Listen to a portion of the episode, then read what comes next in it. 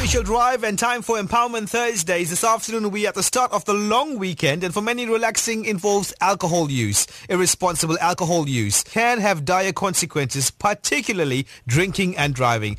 Alcohol that flows freely at family gatherings is also a concern, as it raises questions about the impact on children, teenagers, and of course family and role modelling. Now to discuss this we are joined live by Walter Petersen from SANCA, the South African National Council Against Alcoholism. Welcome, Walter Petersen. How are you doing? Oh, fine. Thank you, Lloyd. Walter, long weekends, holidays especially, are they synonymous with irresponsible alcohol use?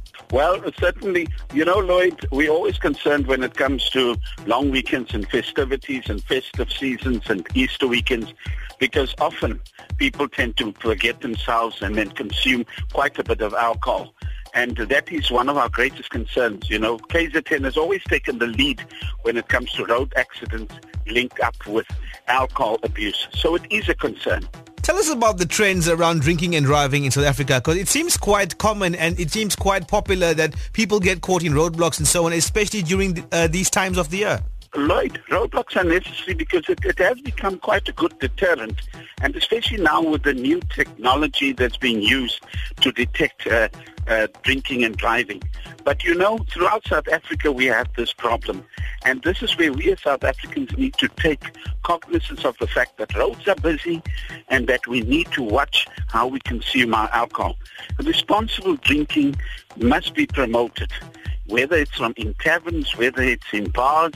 And here we also depend on, you know, outlets to be very careful as to how they sell alcohol to those that buy it and to their patrons. Now, Walter, should family members and friends keep a closer eye on what's happening and maybe ensure that someone who is drunk never ever gets behind that wheel? Well, certainly.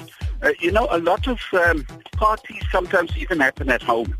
And I think We mustn't only depend on responsible drinking at outside of the home environment.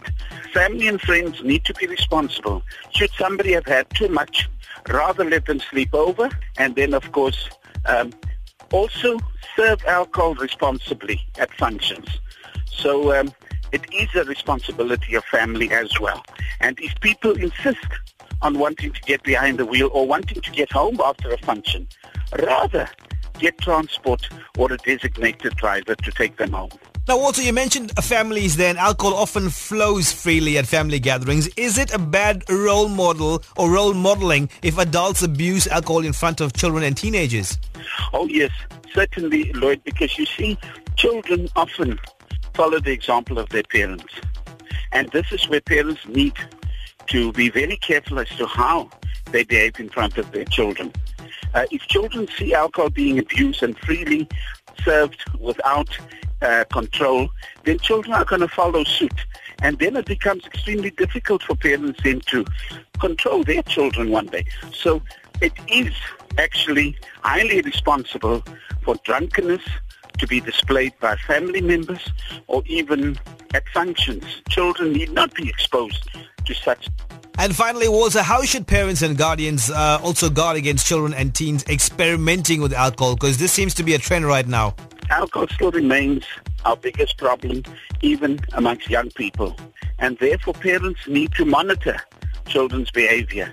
Children need to be spoken to about drinking and about irresponsible behavior. So the responsibility lies with the parents and with family members to speak about substance abuse, and in particular alcohol abuse, because alcohol, even though it's viewed as a soft drug in comparison with other harder drugs, it is not a soft drug. It is a drug that causes a lot of misery, especially during this time.